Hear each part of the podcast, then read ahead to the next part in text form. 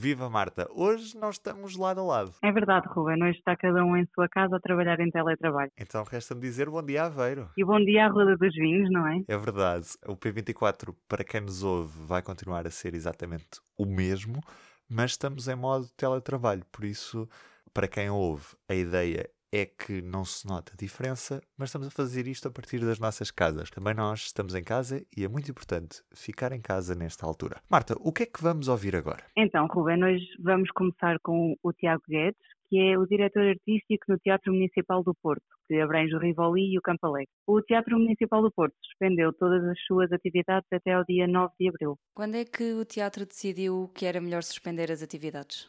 Portanto, houve dois comunicados. Houve um primeiro comunicado que as atividades iriam ser encerradas até dia 3 de abril e foi lançado um segundo comunicado na sexta-feira com a suspensão da programação até dia 9 de abril. Portanto, na sexta-feira passada fez-se um comunicado com a suspensão até dia 9 de abril, que está no nosso site. E agora em que é que consiste o dia a dia dos trabalhadores do Teatro Municipal do Porto? No nosso caso, portanto, houve aqui duas fases. Uma primeira fase de contactar todas as companhias acerca desta suspensão da programação e, no caso de grande parte da equipa do teatro, está em casa a trabalhar em teletrabalho e, no caso da programação, o que nós estamos a fazer é estamos aqui a encontrar alternativas para reagendamentos dos espetáculos, ou seja, aqui a base no Teatro Municipal do Porto, nós não estamos a assumir nada como cancelado, estamos a assumir tudo como adiado. Portanto, é agora aqui meu trabalho e da, da equipa de programação arranjarmos na temporada que vem, portanto, a partir de setembro, portanto, estamos aqui a dar aqui uma margem de segurança para encontrarmos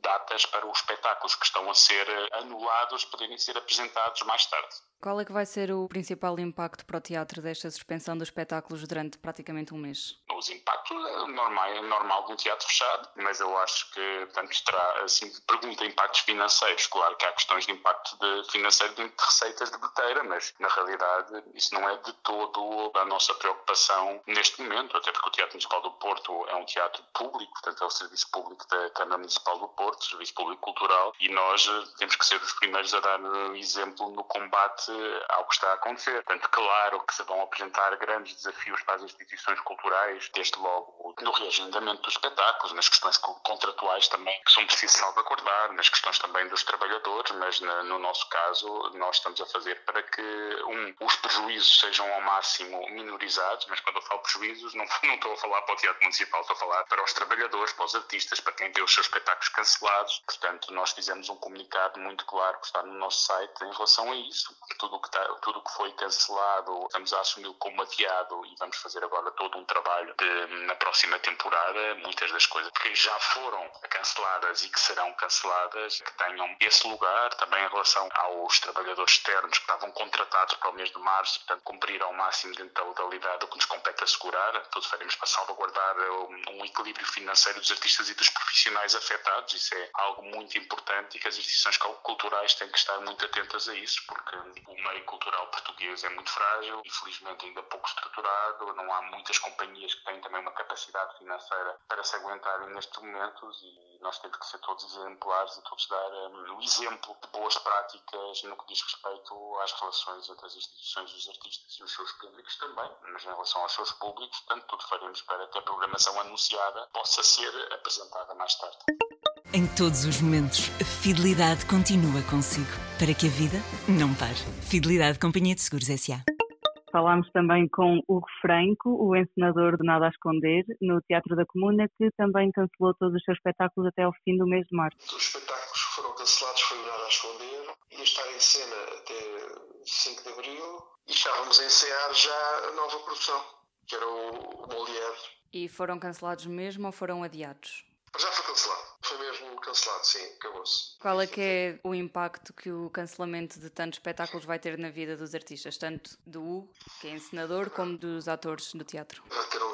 É? Portanto, a maior parte dos atores, desta, a maior parte dos artistas, como tu disseste, trabalham a recibos verdes. Portanto, se não há produção, se não há espetáculo, não há dinheiro, não é? não estou só a falar destes que trabalham a recibos verdes, também estou a falar daqueles que, por exemplo, trabalham à bilheteira, não é? Nós também tínhamos lá um espetáculo que estava na comuna, embora não seja produção da comuna, era uma espécie de acolhimento feito por nós, que eles estavam a trabalhar à bilheteira, não é? Sendo assim, espetáculos cancelados também não há bilheteira. Esta é a fase mais complicada, não é? Embora seja, eu acho, por uma causa maior, sem dúvida, que é a nossa saúde não é? a nossa segurança. Porque eu acho que acima de tudo está isso. Não basta ser complicado. porque nós vivemos desta coisa de estar do público, não é? Do público quando vem ao teatro ajuda-nos a pagar as contas quando ele não vem.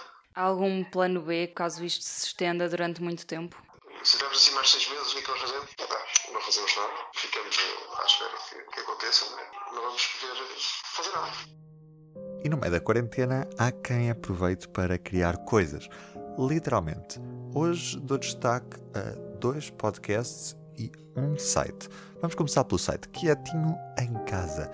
quietinhoemcasa.pt A ideia é obrigar as pessoas a ficarem quietinhas em casa e ajudar nas compras online e entregas ao domicílio. Falamos com João Pinho. Estou? Viva, João. Isto aqui foi um trabalho que foi feito com um grupo de amigos, muitos deles uh, engenheiros, principalmente engenheiros, uh, mas sim um grupo, um, um, grupo de amigos que, que se juntou e que tinham muita vontade de ajudar as pessoas neste momento mais difícil e que estamos muito felizes por, por estarmos a conseguir fazê-lo. O Quietinho em Casa é uma, um site, não é mais do que isso, onde nós tentamos centralizar todos os serviços que estão a fazer entregas ao domicílio durante este momento de isolamento social que estamos a viver. Ou seja, nós tentamos centralizar ali todas as empresas que estão a fazer entregas em casa, principalmente serviços de farmácia, de restaurantes e de supermercados. E a ideia aqui é mesmo tentar que as pessoas não tenham nenhuma desculpa para sair de casa e que fiquem quietinhas em casa, porque há pessoas que estão disponíveis para, para fazer estas entregas. Mal lançamos a plataforma, recebemos imensas solicitações de, de outros serviços que, que, estão a operar neste momento e que querem que as pessoas saibam que estão disponíveis para fazer as entregas. E eh, a nossa ideia é mesmo convidar outros serviços que, que ainda não estejam lá e que, e que, que pretendam estar, que, que falem connosco. Portanto, é, é, pedir às pessoas para irem a quietinhaemcasa.pt. E faltou-me acrescentar aqui uma coisa que também parece-me essencial porque o, o, grupo de pessoas que nós pretendemos ajudar de forma mais relevante é aquele grupo de pessoas que tem mais dificuldade em, em trabalhar ou em uh, movimentar-se no, no âmbito digital e nós criamos um conjunto de tutoriais para as pessoas que querem fazer encomendas, mas que não sabem muito bem como é que se faz, que sentem um bocadinho desconfortáveis com isso. Eh, nós criamos um conjunto de tutoriais para que seja fácil e confortável fazerem as encomendas. Quando nós lançamos, apareceram aqui um monte de oportunidades que nós não tínhamos pensado inicialmente, mas que podem fazer muito sentido e nós estamos agora a trabalhar para isso percebemos que há aqui um conjunto de, de pequenos comerciantes que, têm, que, que, vão ter muita dificuldade durante, durante esta fase mas que são pessoas que estão dispostas a, a, pegar num carro e levar as encomendas à casa das pessoas quando habitualmente não, não o faziam. Uh, nós vamos tentar criar aqui uma, uma, um mecanismo que, para que esses pequenos comerciantes que estejam disponíveis a receber as suas encomendas por e-mail, as recebam diretamente, ou seja, nós criamos um botão só em que as pessoas ao carregar enviam um e-mail para, para o comerciante e se eles estiverem disponíveis levam as coisas por carro à casa das pessoas. Este será outro grupo de pessoas que nós vamos querer muito ajudar, que são pronto, os pequenos comerciantes. Muito obrigado, João, mais uma vez. Um grande abraço para ti. Ora, bom dia, malta. Hoje, infelizmente, não estou com tanto power como ontem. Aliás, hoje nem sequer dá para fingir o power. Já estou naquela fase em que vou fazer mais um café. Que na verdade eu não sei se é o quarto, se é o quinto. Na verdade eu já parei de contar. Chama-se Covid Segundo Direito e é da Marta Cunha Grilo. É com ela que falo agora. Nestes dias tenho estado a trabalhar, mas, mas fora disso tenho procurado fazer desta quarentena uma oportunidade e criar coisas diferentes, finalmente ter tempo para fazer coisas das quais sempre quis fazer. E, e pronto, portanto, tenho visto séries, ao mesmo tempo tenho lido e decidi criar um podcast, no fundo, porque sim, um bocado na onda do Just for Fun. E pronto, todos os dias vou fazendo um, um episódio com, com as coisas que tenho feito ou falando um bocadinho também sobre o tema do, do Covid-19. Chama-se Covid Segundo Direito. O que é que as pessoas vão poder ouvir neste podcast?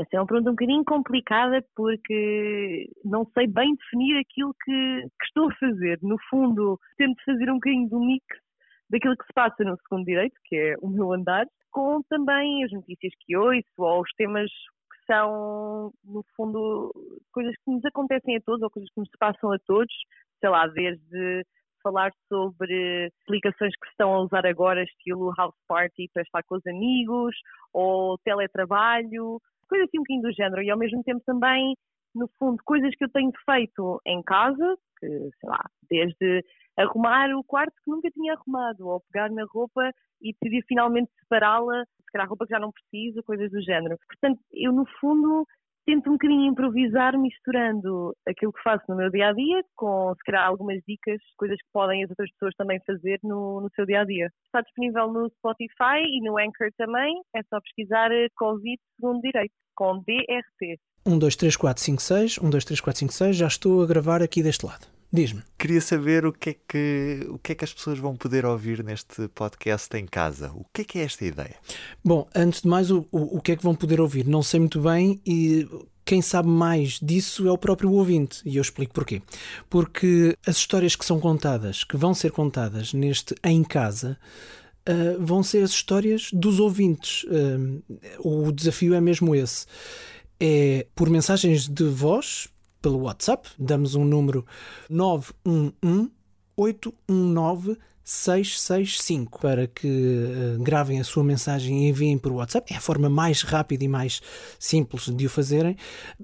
Dizia eu que através dessas mensagens de voz eu quero receber em minha casa, porque é aqui que está a ser produzido este podcast. Também estou em isolamento uh, voluntário, estou num dos grupos de risco, eu sou asmático uh, e por isso tenho que me proteger.